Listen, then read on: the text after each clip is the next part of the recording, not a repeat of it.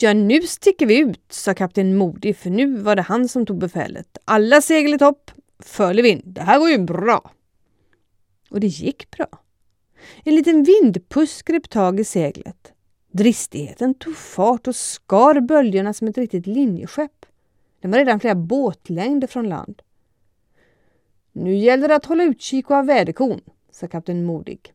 Jag ska nog visa att jag både har näsa och ögon. Dristigheten svängde en smula men framåt gick det i alla fall. Först med babord sida främst och sen med akten.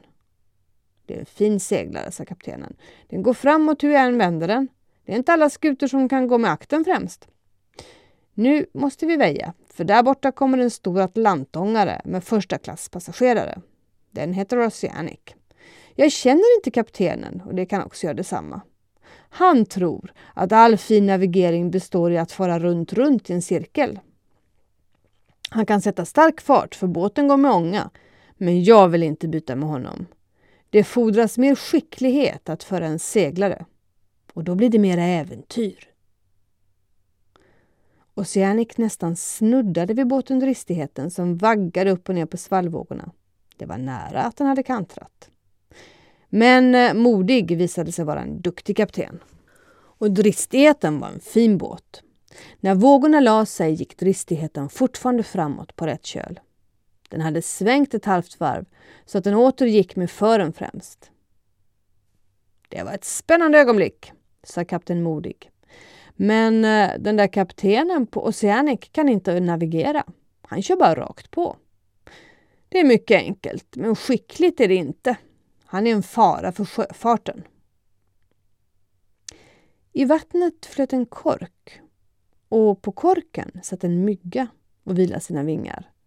Båt ohoj! skrek kapten Modig.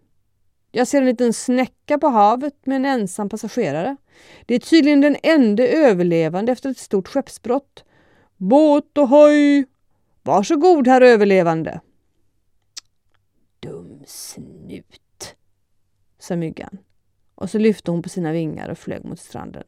Jaså, var det ett flygplan? sa kaptenen. Ett sånt där uh, europlan. Han stirrade framåt med sin skarpa blick. Nu ser jag inte land mer, sa han. Nu är jag mitt ute på oceanen. Jag tror bestämt att vi passerar ekvatorn. Då kom en vattenlöpare spatserande på sina långa ben, en sån där som man kallar skräddare. Men kapten Modig trodde att det var en bläckfisk. Jo, jo, sa han. Nu märks det att man kommit in i de varma luftsträcken. Här möter en bläckfisk. Här är det säkrast att vara artig. Han bugade sig. God dag, herr bläckfisk, hälsade han. Hur står det till här i de varma luftsträcken? Jag är ingen bläckfisk, svarade vattenlöparen. Jag är bara en skräddare. Jaså, skräddare? Sa kapten Modig. Jag kan tyvärr ingenting beställa. Min uniform är splitterny. Men vill ni bli min passagerare så varsågod, jag bjuder på fri överfart. Det var billigt, sa skräddaren. Jag har verkligen lust att pröva på hur det känns att fara på en båt. Och så klev han upp på skeppet och satte sig mitt bland mjöl, socker och salt. Nyss gick jag med bara last, sa kapten Modig. Nu får jag ett passagerarfartyg. Det blir allt bättre och bättre. Ni blir väl inte sjösjuk, herr skräddare? Usch, det här var då inget nöje, sa skräddaren. Det går alldeles för långsamt. Jag springer mycket fortare. Och så klev skräddaren ner på vattnet igen och fortsatte promenaden.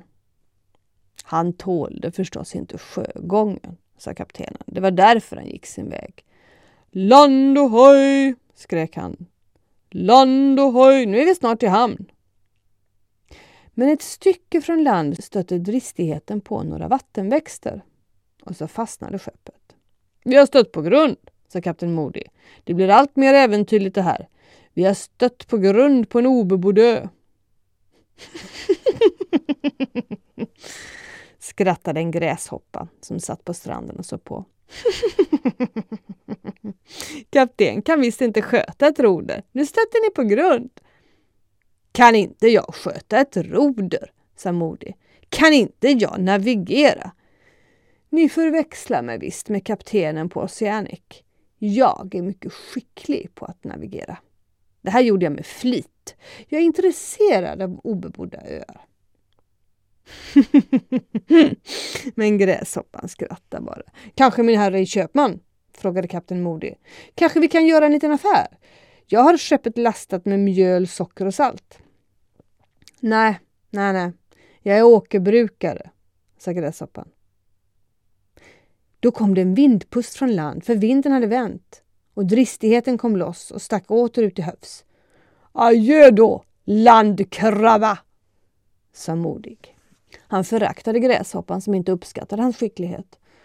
Adjö, adjö, sa gräshoppan. Akta sig för att kantra nu, kapten. nu får vi snart åska och regn. det blev som gräshoppan spådde. Det blev åska med blixt och dunder och regnet stod som spön i backen. Dristigheten tog in vatten. Seglet blev tungt och vått. Det såg riktigt hotande ut och rätt som det var la skeppet sig på sidan. Och så vände det helt om med kölen i vädret. Hela lasten sjönk. Men kapten Modig stod på sin post som förut, fast med huvudet neråt. Det här blir allt mer äventyrligt, sa han, men, men jag ger mig inte. Jag håller mig fast. Jag ska nog visa att jag både har näsa och ögon. Timme efter timme gick. Det slutade åska. Regnet upphörde. Dristigheten låg och flöt som förut med kölen upp och masten ner och kapten Modig höll sig fast. Jag ger mig inte, sa han. Det är rätt besvärligt att hänga med huvudet neråt men, men jag stannar på min post. Så kom natten. Och så blev det en ny dag. Och som ens var dristigheten i hamn. Nästan på samma ställe den hade seglat ut. Nu har jag seglat jorden runt och nu är jag visst hemma igen, sa kapten Modig. Nu har jag visat vad jag duger till och skeppet Dristigheten också. Hon har seglat med fören främst och med akten främst, med kölen upp och med kölen ner. Men det har gått framåt hela tiden och det är huvudsaken. Nu är vi lyckligt hemma igen och jag står kvar på min post. Och han var också kvar på sin post när Pelle och Olle och magisten kom och lyfte upp skeppet Ristigheten. Kapten Modig berättade alla sina äventyr för farbror skolläraren och magisten talade om alltihop för skutskeppar Pelle och skeppsredar-Olle som just höll på att vrida upp Oceanics maskineri. Där gick ångaren Oceanic med hög fart som förut. Det var ett märkvärdigt fartyg. Men det kan bara gå runt, sa skutskeppar Pelle och log förnöjt. Det blir mera äventyr med en barkbåt. Jag tror jag ska göra med en barkbåt jag med, sa skeppsredare Olle. För det var ju ingenting som hindrade att han hade två fartyg. Och så gjorde han sig en barkbåt, likadan som dristigheten. Den fick namnet Överdådig och kaptenen hette Järv, för det var han värd att heta. Det var då för väl att Olle gjorde sig en ny båt. För nästa gång när han drog upp Oceanic var det något som gick sönder inuti. Maskineriet gick inte längre. Oceanic hade korsat havets böljor för sista gången. Men nu fanns ju Överdådig och det var också en fin båt. En riktig äventyrsbåt. Nu sticker vi ut, sa Pelle. Ja, nu sticker vi ut, sa Olle. Nu sticker vi ut, sa kapten Modig och kapten Järv. Hurra, hurra, skrek Pelle och Olle. Se så fint det går. De, de seglar som riktiga linjeskepp. Och det var verkligen sant. Jag tycker vi gör varandras bekantskap, sa Modig. Det tycker jag med, sa Järv. Jag hyser stor högaktning för er, sa kapten Modig. Det hade jag inte för kaptenen på Oceanic. Han kunde inte navigera. Han bara for runt, runt och var en fara för sjöfarten.